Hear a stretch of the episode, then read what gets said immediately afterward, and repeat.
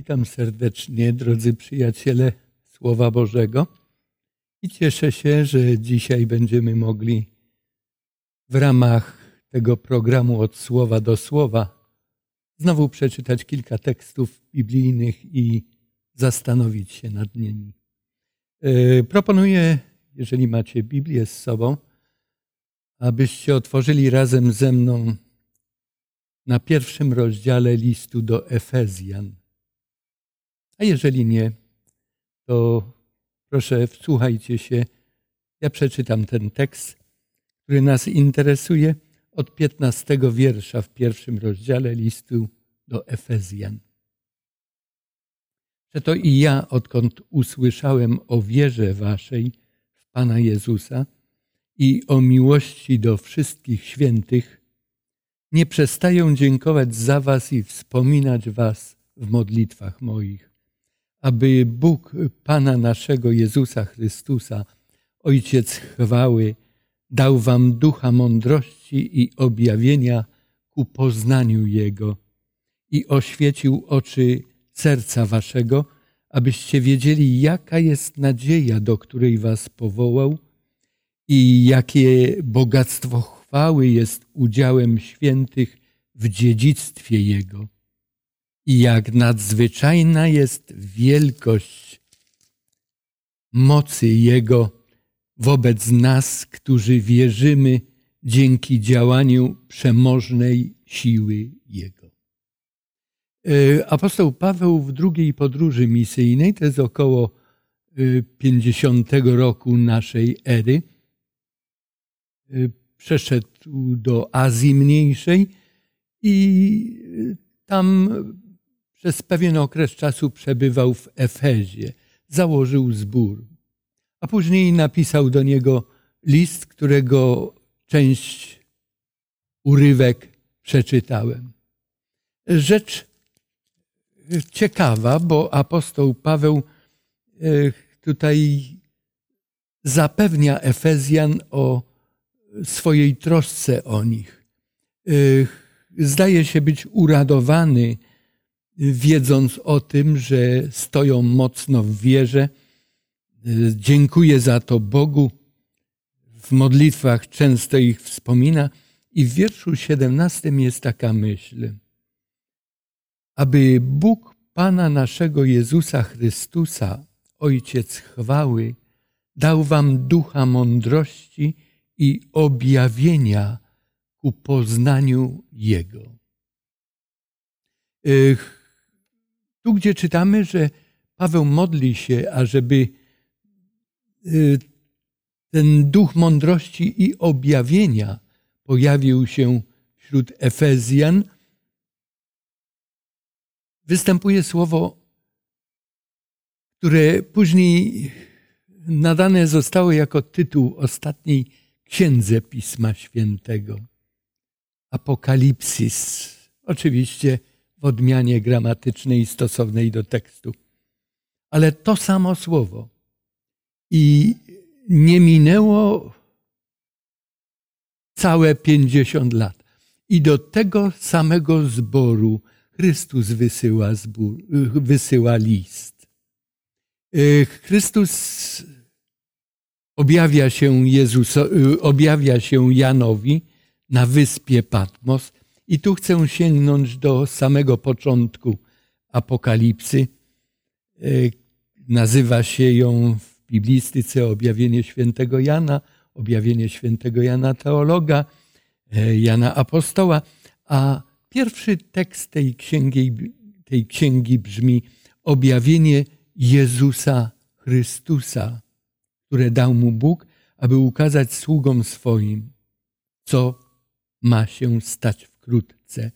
To też wyjawił on to za pośrednictwem zesłanego anioła swojego słudze swemu Janowi, który dał świadectwo Słowu Bożemu i zwiastowaniu Jezusa Chrystusa wszystkiemu, co w widzeniu oglądał.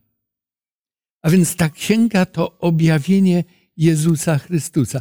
Właśnie o to Paweł modlił się i to wyraził w pierwszym liście w pierwszym rozdziale listu do Efezjan. I jak gdyby wypełnieniem tej modlitwy jest to, że spośród siedmiu zborów, które Jan będzie wysyłał do zborów azjatyckich, pierwszym zborem to jest zbór efeski. I Jan też pochodził z Efezu. Z Efezu został zabrany, wywieziony na wyspę Patmos i stamtąd ten list, ta apokalipsa, to objawienie przekazywane jest zborowi w Efezie. Apokalipsa jest jedną z najbardziej interesujących ksiąg Pisma Świętego. Jedną też z najtrudniejszych. Y, ma wiele cech charakterystycznych dla w ogóle literatury apokaliptycznej, która w tamtym czasie była dosyć dobrze upowszechniona i znana. I sądzę z tą księgą i z tym listem, jaki odebrali Efezjanie, y, nie mieli takiego kłopotu, jak nieraz my, którzy jesteśmy odlegli i kulturowo, i pod względem czasu. Apokalipsa charakterystyczna jest dla siódemek. Mamy tam siedem wspomnianych wcześniej zborów, siedem świeczników, siedem gwiazd. Ciągle ta siódemka się powtarza. Obok y, tej liczby zasygnalizowanej numerycznie siedem pojawiają się też siódemki, które nie były wyliczone, ale jakiś zjawisk, jakiś y, cech charakterystycznych, które pojawiają się w Apokalipsie, również możemy naliczyć siedem. Dzisiaj chciałbym, abyśmy zajęli się siedmioma błogosławieństwami, które występują w Apokalipsie. Kolejno będę chciał prowadzić Was przez tekst Apokalipsy. Będziemy czytać te teksty, gdzie występują błogosławieństwa. Nie zapomnijmy, że ta księga jest objawieniem Jezusa Chrystusa. Chrystus, gdy był tutaj na tej ziemi, przepraszam, to ewangelista Mateusz sprawozdaje nam również błogosławieństwa, które w swoim kazaniu na górze umieścił i wygłosił Jezus Chrystus. To nie są te same, które są w Apokalipsie, albo inaczej powinienem powiedzieć, nie te same, co są w Apokalipsie, były w kazaniu na górze. Przeczytajmy wobec tego. Pierwsze błogosławieństwo, z którym spotykamy się w Apokalipsie, znajduje się w trzecim wierszu pierwszego już rozdziału. Jak ono brzmi? Błogosławiony ten, który czyta i ci, którzy słuchają słów proroctwa i zachowują to, co w nim jest napisane. Czas bowiem jest krótki. Błogosławieństwo to synonim szczęścia, radości, wewnętrznego pokoju. To jest coś, e, co możemy otrzymać od Boga w szczególnej mierze. I tutaj Jezus Chrystus obiecuje to szczęście, to błogosławieństwo, tę mądrość, ten rozum wszystkim, którzy czytam, czytają, a tutaj w liczbie pojedynczej występuje błogosławiony ten, który czyta i ci, którzy słuchają. Jest to nawiązanie do yy, zwyczaju w tamtym czasie, kiedy nie było tyle zwojów, tyle ksiąg, tyle kopii, że co który przynajmniej uczestnik mógł mieć w swoich rękach, list jeden doszedł do Efezu. I ten list był czytany przez jedną osobę. Słuchaczy było więcej. Dlatego tutaj mamy zwrócone uwagę na, na te osoby. Błogosławiony ten, który czyta, a więc jedna to była osoba, ci, którzy słuchają, było ich wielu i zachowują to, co w nim jest napisane. A więc błogosławieństwo, niektórzy mówią, że tutaj chodzi o trzy błogosławieństwa. Y, czytając ten tekst, zresztą nie tylko ten, ale i na innych miejscach w Piśmie Świętym, y, widzimy, że jest tutaj błogosławieństwo, które dotyczy i czytającego, i słuchającego, ale przede wszystkim słuchacz i lektor winni żyć zgodnie z tym, co przekazują, czy co jako przekaz otrzymują. I to jest na samym początku Apokalipsy. Dużo różnych treści tutaj będzie przekazywane. Chrystus mówi: Czas bowiem jest bliski. Do kwestii bliskości czasu wrócimy jeszcze. Kolejne błogosławieństwo, to mnie samego zaskoczyło, znajduje się dopiero w czternastym rozdziale. A więc pierwsza połowa, więcej jak połowa Apokalipsy, mieści w sobie jedno błogosławieństwo. Sześć pozostałych błogosławieństw znajduje się w części drugiej, tej, jak ją się często nazywa, eschatologicznej. Czternasty rozdział y, widzimy, że tutaj jest wizja zbawionych z barankiem na górze Syjon. Później jest znowu zwrócona uwaga na to, co na tej ziemi się dzieje. Poselstwo trójanielskie od wiersza szóstego do wiersza dwunastego. Ten dwunasty wiersz mówi nam, czego Bóg dokona poprzez przekaz, a z drugiej strony akceptację tego przekazu trójanielskiego poselstwa przez tych, którzy czytali, słuchali i żyli według tego. I wiersz trzynasty jest zaskakujący, a w nim jest błogosławieństwo. I usłyszałem z nieba głos mówiący: Napisz. Błogosławieni są odtąd umarli, którzy w Panu umierają. Zaprawdę, mówi duch, odpoczną po pracach swoich. Uczynki ich bowiem idą za nimi. Gdy czytamy Pismo Święte, to na wielu miejscach zwrócono uwagę, że wszyscy, którzy umierają w Panu, czyli wierząc w Jezusa Chrystusa, są błogosławieni. To szczęście jest, aby żyć i umierać z Panem. Paweł apostoł powiedział: Czy żyjemy, czy umieramy, pańscy jesteśmy. Śmierć dla chrześcijanina nie jest dramatem, nie jest tragedią. On wie, komu uwierzył i ma gwarancję, że ten, który dał obietnicę życia wiecznego, nie rozstaje się z człowiekiem, gdy ten kończy swoje życie. Daje mu gwarancję zbawienia. Dlaczego tutaj jest powiedziane, odtąd błogosławieni są umarli? Zawsze umierający w Panu są błogosławieni. A jednak ten tekst akcentuje dosyć mocno. Błogosławieni są odtąd umarli. Jan słyszy ponaglenie: napisz. Czyżby to miało jakiś związek z ludźmi, którzy żyją w czasie, gdy to poselstwo trójanielskie jest głoszone?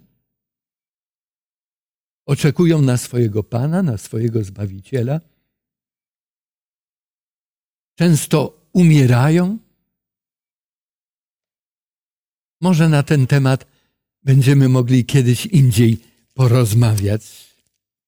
A teraz chciałbym, abyśmy przeszli do kolejnego błogosławieństwa, które znajduje się w szesnastym rozdziale i w wierszu piętnastym. Szesnasty rozdział to jest rozdział omawiający sytuację na tej ziemi, gdy wylewane są czasze gniewu, plagi. I tutaj gdy czytamy o tym, co dziać się będzie w szóstej pladze, gdy ludzkość zgromadzona jest do tej wielkiej walki Armagedonu. Chrystus mówi tak w wierszu piętnastym. Oto przychodzę jak złodziej. Błogosławiony ten, który czuwa i pilnuje szat swoich, aby nie chodzić nago, aby nie widziano sromoty jego. Szósta plaga. Plagi wylewane są po zakończeniu czasu łaski. I tutaj w szóstej pladze, tuż przed zakończeniem w ogóle tego wielkiego boju po tej jeszcze stronie milenium, słyszymy, że błogosławiony jest ten, który czuwa i pilnuje szat swoich, aby nie chodzić nago i aby nie widziano sromoty jego. Na temat szat i konieczności ich posiadania po raz pierwszy czytamy w trzecim rozdziale Apokalipsy. Poselstwo do zboru sardyjskiego opiewa o to, że tam w tym zborze są niektórzy, którzy zachowali czystość szat. I Chrystus gwarantuje im, że będą razem z Nim na wieki. Do siódmego zboru laodycejskiego napisane jest, że jest goły. I Chrystus radzi mu, aby kupił szaty, aby ta nagość jego nie była, to jego obnażenie nie było zgubą dla tego, który w tym okresie czasu żyje. Wiemy, że to jest ostatni zbór, to jest ostatni czas. Zobaczmy, jak spójne to poselstwo do Laodycei jest z tym, które tutaj wypowiedziane jest w szóstej pladze. Czy wtedy człowiek jeszcze będzie przez Boga zachęcany, aby żył w czujności? Czy wtedy jeszcze będzie czas, kiedy mógłby utracić swoją szatę? To jest niesamowita myśl. Kolejne błogosławieństwo znajdujemy w dziewiętnastym rozdziale Apokalipsy i w wierszu dziewiątym. I rzecze do mnie, napisz kolejne ponaglenie. Napisz błogosławieni, którzy są zaproszeni na weselną ucztę baranka. I rzecze do mnie, to są prawdziwe słowa Boże. A więc błogosławieństwo to szczęście, ten zaszczyt, to wyróżnienie jest właśnie dla wszystkich zaproszonych. A kto jest zaproszony na weselną ucztę baranka? Każdy. Pamiętacie, gdy Jezus Chrystus nauczał na tej ziemi mówił w przypowieściach, mówił o swoim powtórnym przyjściu, porównywał to do wielkiego wesela. I na to wesele byli zapraszani ludzie. Szkoda, że się wymawiali. Wreszcie zaproszenie idzie na opłotki. Ludzie niemal jak gdyby nakłaniani są do tego, aby przyjść na tę ucztę. I na tę ucztę przychodzi również pewien człowiek bez szaty weselnej. Popatrzmy, jak to spójne jest z poselstwem do Laodycei, z tym, co czytaliśmy w szóstej pladze nastąpi i tutaj tuż przed zaproszeniem na gody weselne, tuż przed przyjściem Chrystusa, On przyjdzie, aby zabrać swoją oblubienicę. Dwudziesty rozdział i wiersz szósty zawiera kolejne błogosławieństwo, to już piąte błogosławieństwo. Błogosławiony i święty ten, który ma udział w pierwszym zmartwychwstaniu.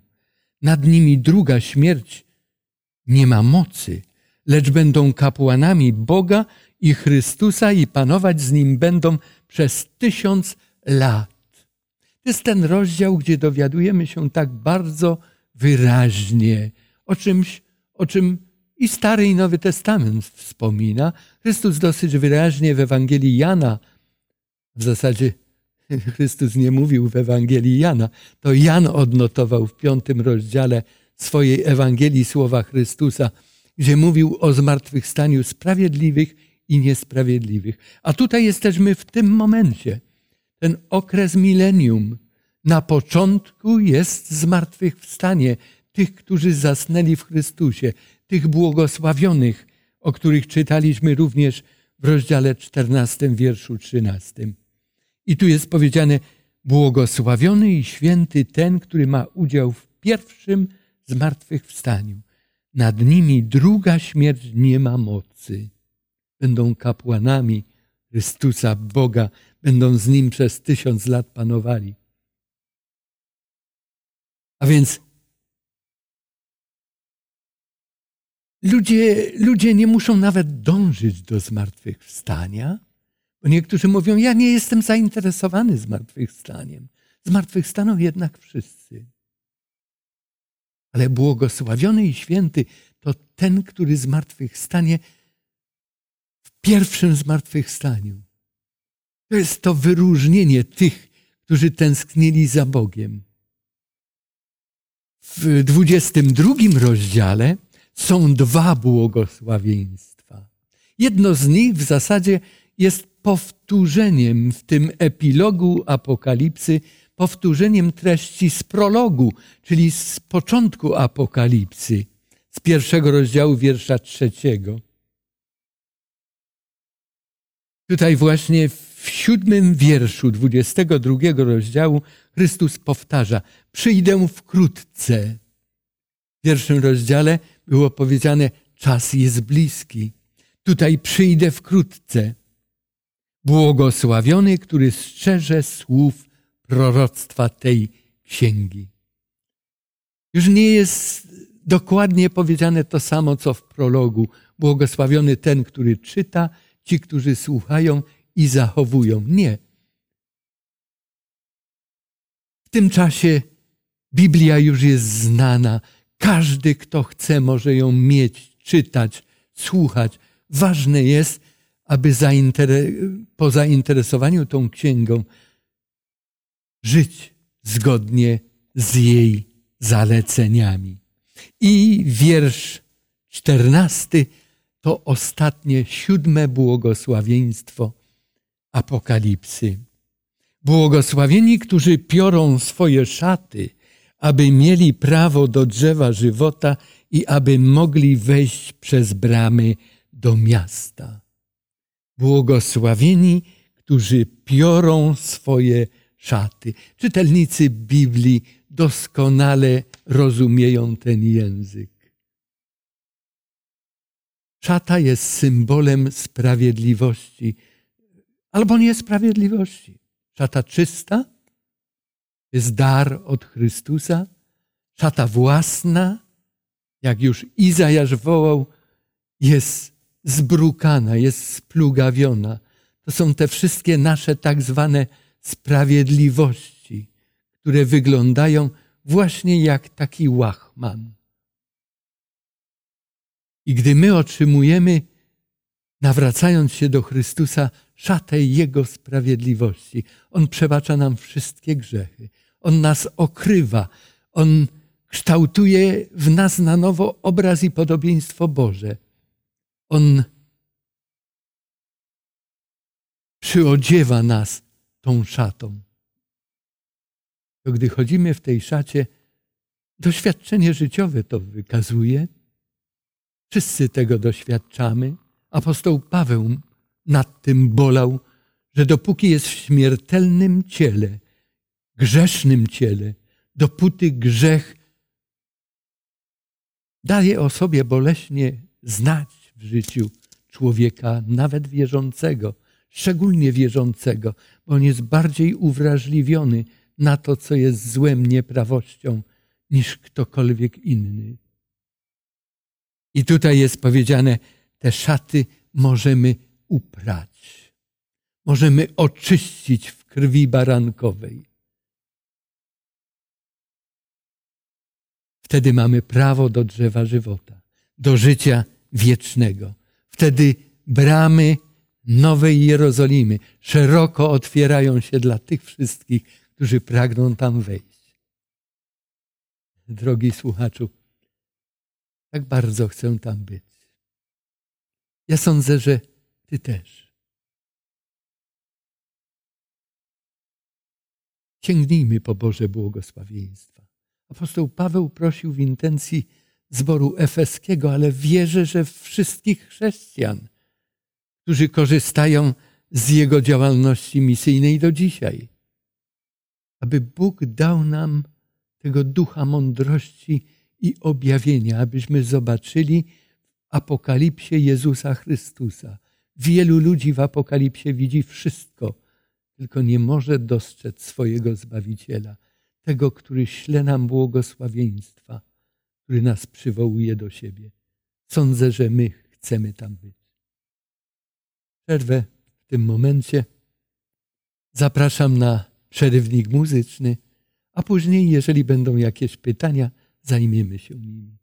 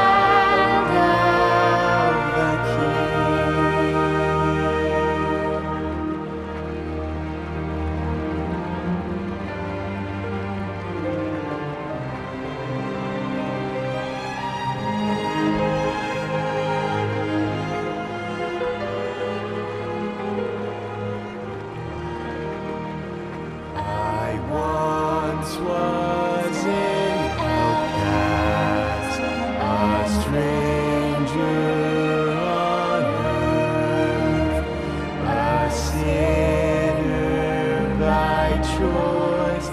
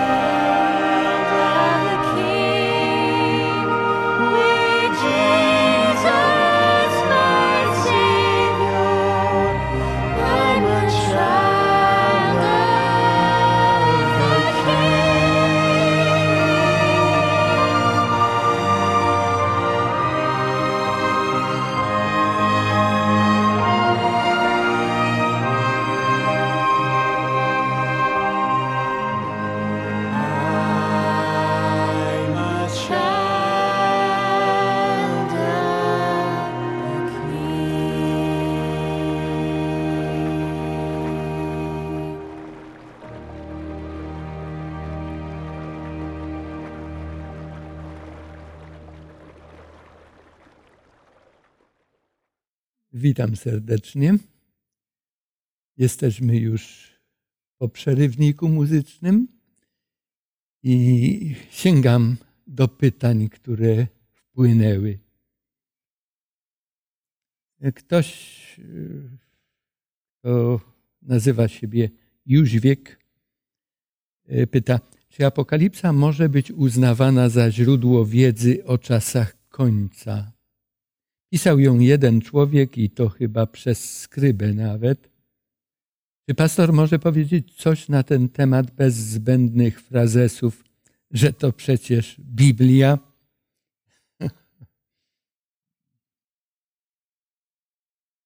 Rozbawiłem się troszeczkę. Jako człowiek wierzący, to właśnie dla mnie przemawia najbardziej ten argument, ale ja chcę zaraz posłużyć się innymi. Yy, Piszesz, że yy, pisał ją jeden człowiek i to chyba przez skrybę nawet. Jeżeli yy, źródłem wiedzy o apokalipsie i o naszym czasie i o życiu jest treść apokalipsy, to okazuje się, że Pierwsze teksty, które czytałem już, mówią nam, kto jest autorem Apokalipsy. Jan pisał. Czy posługiwał się jakimś pisarzem, jakimś skrybą? No, bibliści i ci, którzy krytycznie podchodzą do tekstu, nie krytykancko, ale krytycznie. A prawdziwa cnota krytyk się nie boi, to właśnie widzą Jana raczej w Apokalipsie niż w Ewangelii. W Ewangelii Jan korzystał z ludzi, którzy redagowali, którzy pomagali mu pisać piękną greczyzną. Jan był rybakiem galilejskim, nie znał na tyle języka greckiego, aby posługiwać się nim tak, jak Ewangelia jest napisana. Natomiast Apokalipsa jest dosyć takim chroptym językiem greckim napisana i możemy zauważyć, że jest dużo tutaj myśli hebrajskich też i próba wyrażenia ich po grecku. I tutaj Jan absolutnie pasuje. Ale to jest szerszy temat, na pewno nie na minutę czy dwie w trakcie odpowiadania na to pytanie. E, kto wobec tego jest autorem? O, tu możemy przyjąć y, to, to miano skryba do Jana. Tak, to on był tą, tym skrybą, bo autorem jest zupełnie ktoś inny. Y, W Apokalipsie czytamy objawienie Jezusa Chrystusa, a więc to jest treść Apokalipsy, które mu dał Bóg. Więc Bóg jest autorem tej księgi, tak jak innych natchnionych ksiąg.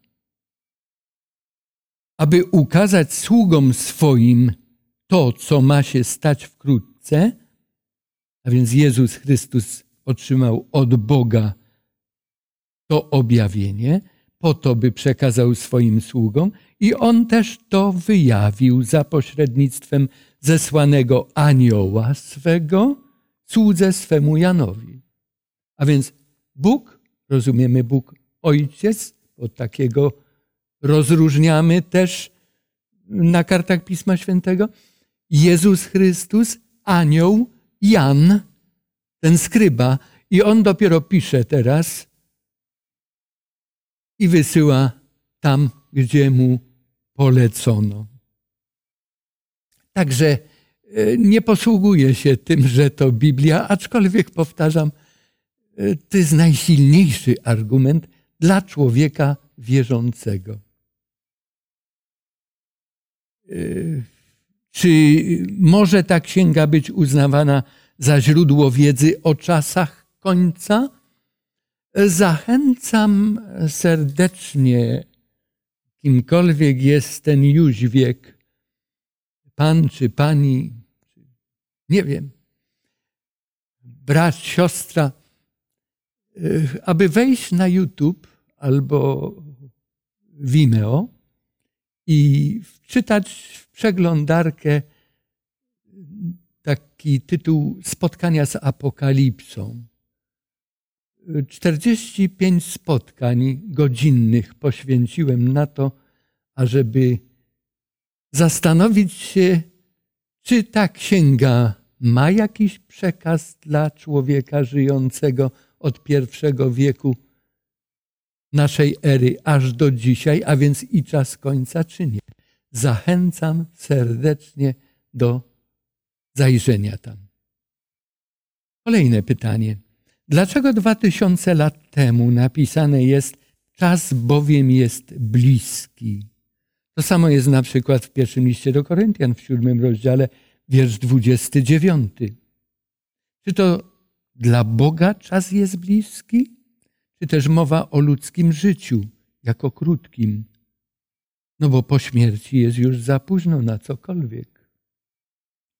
Zwróćmy uwagę, a może dopowiem to, czego nie powiedziałem wcześniej. Y, Księga Apokalipsy jest napisana do człowieka, pojedynczego człowieka.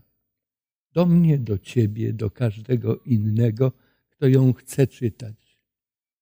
I właśnie tutaj jedna z tych y, takich prób odpowiedzi odnośnie zrozumienia tego krótkiego czasu. Tak, ten czas jest krótki i dla Boga, ale Bóg pisze to do człowieka. Dlatego Bóg chyba nie posługuje się tym, jak, jak czas jest poczytywany przez Niego, ale jak czas szybko mija nam, którzy tutaj jesteśmy. Bo ta księga była rozesłana pod koniec pierwszego wieku naszej ery w drugim, w trzecim, w piętnastym, w osiemnastym, w dziewiętnastym, dzisiaj w pierwszym wieku. Kolejne pokolenia czytają tę księgę i czytają, czas jest bliski. Słuchaj, czytaj, rozważaj, żyj według tego, bo czas jest bliski. Tak, to mój czas jest bliski. Nas, ludzi, czas jest bliski. Gdy pomyślimy, że coś, co stanie się, jeżeli byśmy mieli taką zapowiedź, taką prognozę za 50 lat, kiedy to będzie? Strasznie długi czas. Ale gdy po 50 latach spoglądamy na wydarzenia, które właśnie o tyle lat wcześniej się wydarzyły, to mówimy, jak ten czas szybko minął. Bóg wie, że mamy krótki czas. Dzisiaj żyjemy, a jutro? No ale nie na ten temat dzisiaj mówimy. Yy. Zbyszek, ktoś tak się podpisa, podpisał. Yy, Pytanie, jaka jest rola uczynków w życiu i śmierci chrześcijanina w kontekście zwrotu uczynki ich idą za nimi? Zbawieni jesteśmy wszyscy z łaski, nie z uczynków. Apostoł Paweł właśnie w liście do Efezjan w drugim rozdziale na to zwrócił uwagę. Może ten tekst powinienem przeczytać, bo tam jest pewna myśl, którą jak pozostawimy w jej kontekście i niezmienionej formie, nie parafrazując niczego, y, ona, ona nam wybrzmi tak, jak powinna. Drugi rozdział listu Pawła do Efezjan i wiersz ósmy do dziesiątego. Albowiem łaską zbawieni jesteście przez wiarę. To nie jest z was. Boży to dar. Nie z uczynków, aby się kto nie chlubił.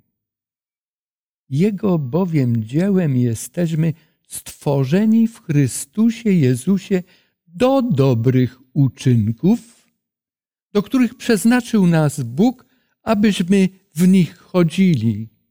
Ktoś kiedyś zapytał, skoro nie jestem zbawiony za uczynki, to po co, po co te dobre uczynki? Dla ciebie one są. Dla bliźnich twoich, wśród których żyjesz. Bóg chce, aby ci, którzy przyjęli Chrystusa, rozpoczęli nowe życie, aby ludziom wokoło nawróconych na chrześcijaństwo żyło się lepiej. Dobre uczynki nie są zasługą na zbawienie, ale dają tyle radości, tyle satysfakcji, tyle błogosławieństw, rozwiązują tyle problemów. I Bóg chce, aby tak się działo. Dlatego ten wiersz dziesiąty w drugim liście, w drugim rozdziale listu do Efezjan.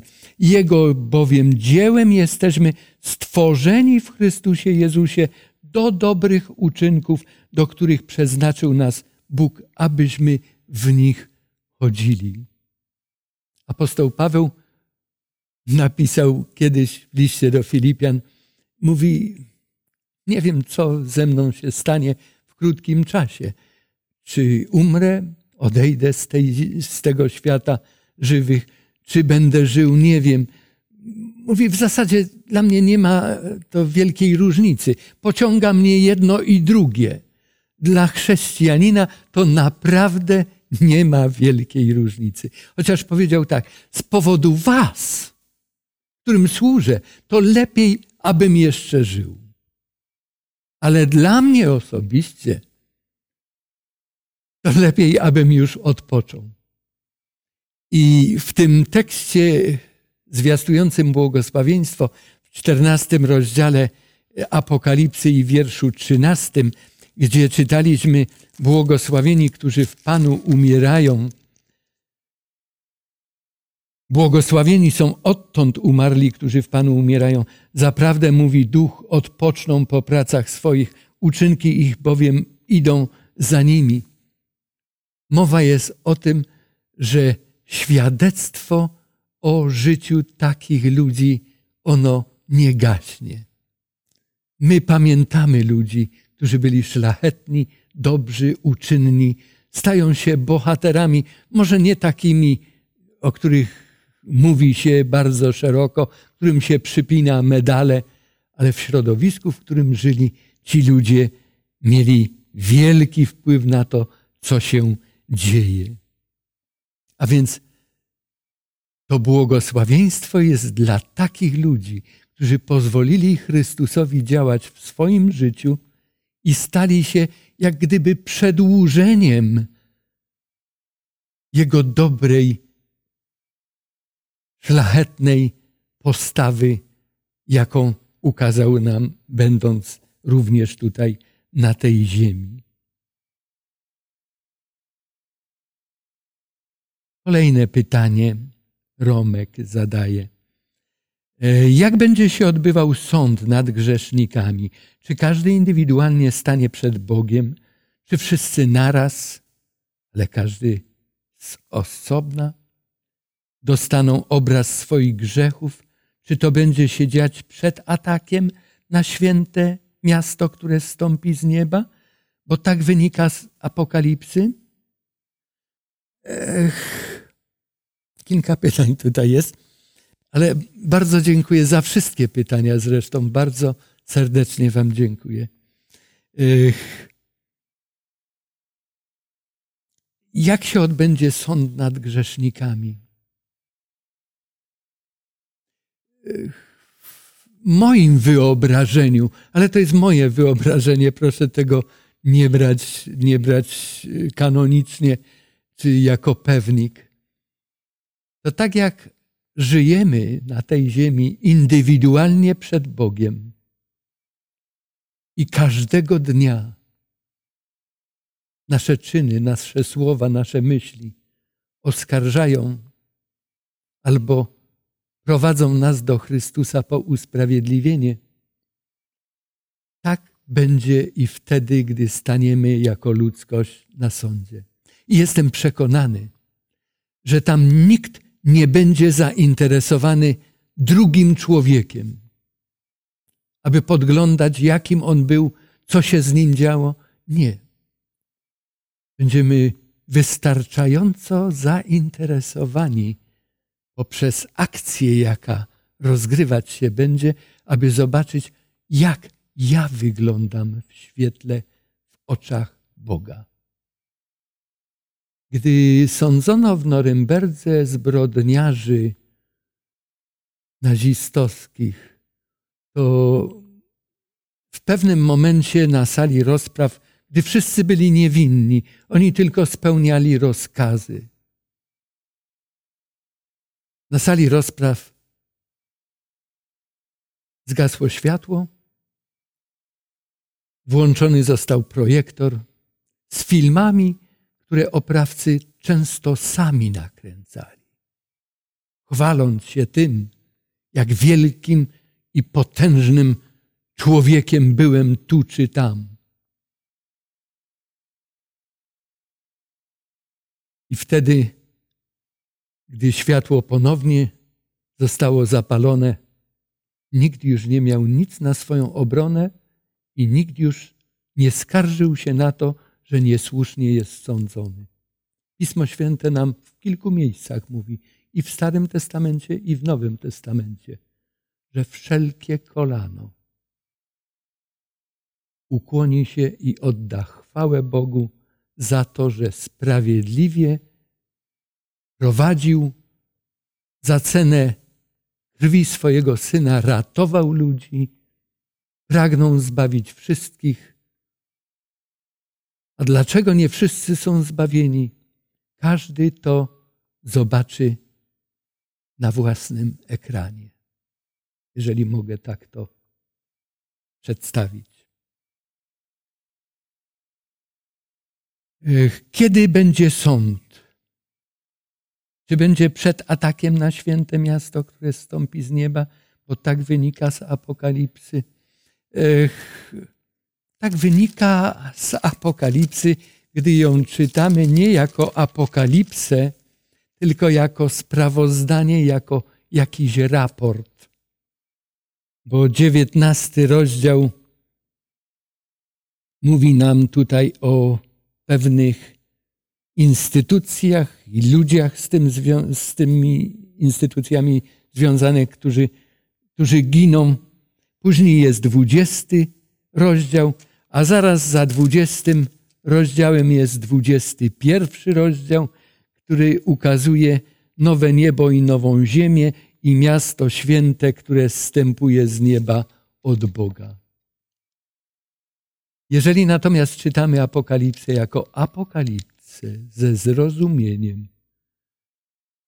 Tych różnych wizji, które Jan otrzymywał w różnym czasie, które się często na siebie nakładały, to widzimy, że przed 21 rozdziałem, gdzie Jan opisuje, jak stępowało to miasto, nie oznacza, że stępowało wtedy, już po wtórej śmierci, która opisana jest w 20 rozdziale. Ale zwróćmy uwagę, że wiersz w 20, 20 rozdziale, e, wiersz dziewiąty, czytamy, że ci, którzy powstali w tym drugim zmartwychwstaniu, szatan znowu jest uwolniony, bo ma te narody, które z nim już przecież współpracowały, czy on z nimi współpracował. I wiersz dziewiąty mówi, i ruszyli na ziemię jak długa i szeroka, i otoczyli obóz świętych i miasto umiłowane. I spadł z nieba ogień i pochłonął ich. A więc to miasto umiłowane, opis stąpienia którego znajdujemy w 21 rozdziale, ono już jest tutaj podmiotem ataków sił sprzysiężonych z diabłem przeciwko Bogu w rozdziale 20, co jest pokazane. I tam w 20 rozdziale, zanim to się stało, zanim zostali zniszczeni, to dowiadujemy się, że postawiony był ten wielki biały tron i to był ten sąd ostateczny, na którym zgromadzone zostały wszystkie narody ziemi. Jedni w tym nowym mieście w Jeruzalem zbawieni, a inni poza miastem jako atakujący to miasto. A 21 rozdział to mamy dodatkowy opis, jak to miasto stąpiło. Nie kiedy stąpiło, tylko jak. Zbyszek pyta, w kontekście chronologii Apokalipsy, 19 rozdział kończy się tym, że do jeziora ognistego trafiają pewne istoty. Tak, to jest to, o czym wcześniej mówiłem, te instytucje, a w związku z tym i ludzie. Ale rozdział kolejny, dwudziesty, dotyczy milenium. Czy to znaczy, że przez tysiąc lat ktoś będzie w jeziorze ognistym? Jezioro ogniste to jezioro, które pochłania i unicestwia. I unicestwienie systemów, o których czytamy w dziewiętnastym rozdziale, jak smok, przepraszam, jak, jak bestia i fałszywy prorok, tych systemów następuje w dziewiętnastym rozdziale. One się już nie pojawią więcej. Z tej trójcy, z tego tria został smok, którego losy opisane są w dwudziestym rozdziale. A więc ten ogień nie musi przez tysiąc lat płonąć, który był rozniecony tutaj na początku, a później na końcu. Zresztą, gdy mówimy o tym ogniu, to jest jeszcze jedna yy, takie spostrzeżenie może, które chcę wprowadzić tutaj, abyśmy sobie pomyśleli. To jest ogień, który niszczy i instytucje, i zło, i duchowe istoty, jak szatan, diabeł i jego aniołowie. A więc to nie jest chyba ten ogień do, do rozniecania i podsycania, którego potrzebny jest tlen. Jaki to jest ogień? Ogień, który unicestwia wszystko. Nie wiemy nic więcej na ten temat. E, Maciek pyta, czy pierwsze zwierzę, drugie zwierzę oraz smok giną w tym samym momencie w jeziorze ognistym?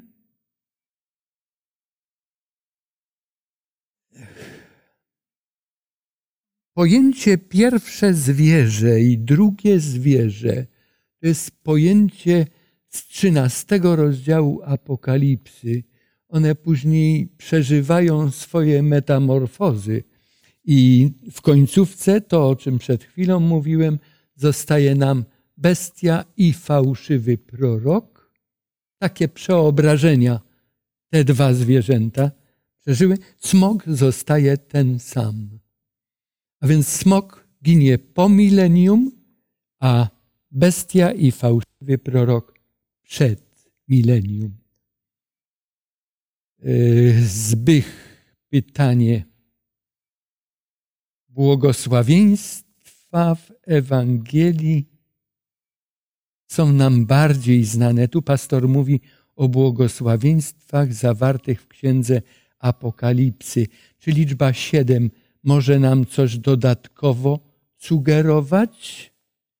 E, Tak, liczba siedem jest symbolem pełni, doskonałości, a więc w tych siedmiu Bóg zawarł wszystko, co chce dać człowiekowi.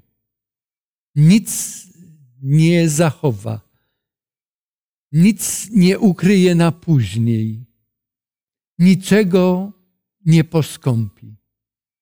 Te błogosławieństwa w liczbie siedem takie przesłanie nam niesie. Jest ostateczne, największe szczęście, jakie Bóg przygotował dla człowieka. Zbyszek pyta, czy adwentyści dopuszczają do siebie myśl, że ich interpretacja apokalipsy może ulec, ulec zmianie w trakcie dziania się wydarzeń? Chrystus kiedyś powiedział takie słowa, o których nikt, kto czyta proroctwa i, i wykłada je, e, nie powinien zapomnieć. Zapisane one są w Ewangelii Jana w 13 i 14 rozdziale. Powiedziałem wam to, zanim się to stanie, abyście, kiedy to się stanie, uwierzyli. Kropkę nad i odnośnie wypełnienia proroctwa może postawić sam Bóg poprzez wypełnienie. My, czytając Pismo Święte, my obserwując wypełnianie niektórych wydarzeń, które już miały miejsce, e, na przykład Jezus Chrystus mówiąc o końcu świata, o swoim powtórnym przyjściu, odpowiadając na to pytanie uczniów, e, zarazem odpowiedział na pytanie, co się stanie, gdy Jerozolima zostanie zniszczona przez wojska rzymskie. To, co wtedy się stało, jest wskazówką bardzo istotną w rozumieniu proroctw, które dotyczą powtórnego przyjścia Jezusa Chrystusa. My, jak to Paweł powiedział, tak długo jak jesteśmy na tej ziemi, to widzimy to jak w zagadce, widzimy to jak w zwierciadle, a zwierciadła wtedy to nie były kryształowe zwierciadła, tylko takie, jakie były. I podobnie jest z nami. Możemy być na podstawie wypełnionych już proroctw, uwierzyć, bo przecież te proroctwa realizują się już przez dwadzieścia wieków. To nie dopiero w czasie końca coś się ma spełnić. One bezustannie się realizują, to tak jak proroctwa, proroctwa Danielowe. Prorok prorokował o losach narodów od Babilonu poprzez Medopersję, Grecję, Rzym, rozpad Rzymu, nie przezwyciężenie Rzymu przez kogokolwiek, ale rozpad tego Rzymu, próby połączenia tego podzielonego królestwa, niepowodzenia w tym względzie. My to wszystko obserwujemy. Podobnie jest z proroctwami Księgi Apokalipsy. Przed chwilą mówiłem, że o charakterze ognia my nie możemy zbyt wiele powiedzieć. Wiemy, że to będzie unicestwienie. Wiemy, że apostoł Piotr o tym również pisał, że tak jak pierwszy świat wodą zatopiony, będąc zginął, nawiązywał wtedy do potopu, tak w czasie końca ogniem Bóg skazi i zniszczy. A więc ogień, który, który znamy, ale ogień jeszcze w innym wymiarze, którego nie znamy. Bo zniszczy też istoty duchowe, których nie da się w tlenie spalić.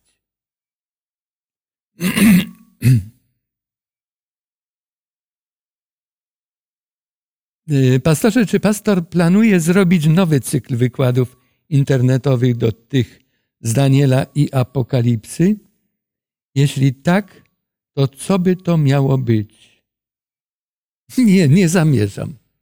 Jestem natomiast otwarty, jeżeli ktoś y, zaszczycił y, tę stronę i mnie, że zechciał zobaczyć, posłuchać i ma jakieś pytania. Jestem otwarty i tam na końcu podany jest mój e-mail i czekam na, na pytania. Chętnie y, będę odpowiadał i na pewno pewne myśli, przepraszam, będziemy mogli sobie jeszcze rozwinąć i porozmawiać. Ale nie, nie zamierzam jakiejś innej serii robić co do wykładu i tego cyklu wykładów z Daniela czy Apokalipsy. Zresztą ja już jestem za stary. Młodzież powinna się za to wziąć. Pytań więcej nie mamy. Wobec tego proponuję, abyśmy modlitwą zakończyli nasze spotkanie.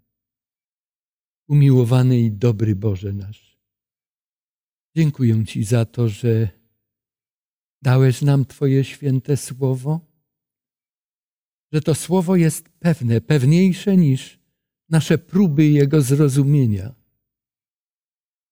Pewniejsze niż słowo czy prognozy jakiekolwiek i uczynione przez kogokolwiek, kto w świecie może nosić miano wieszcza, proroka,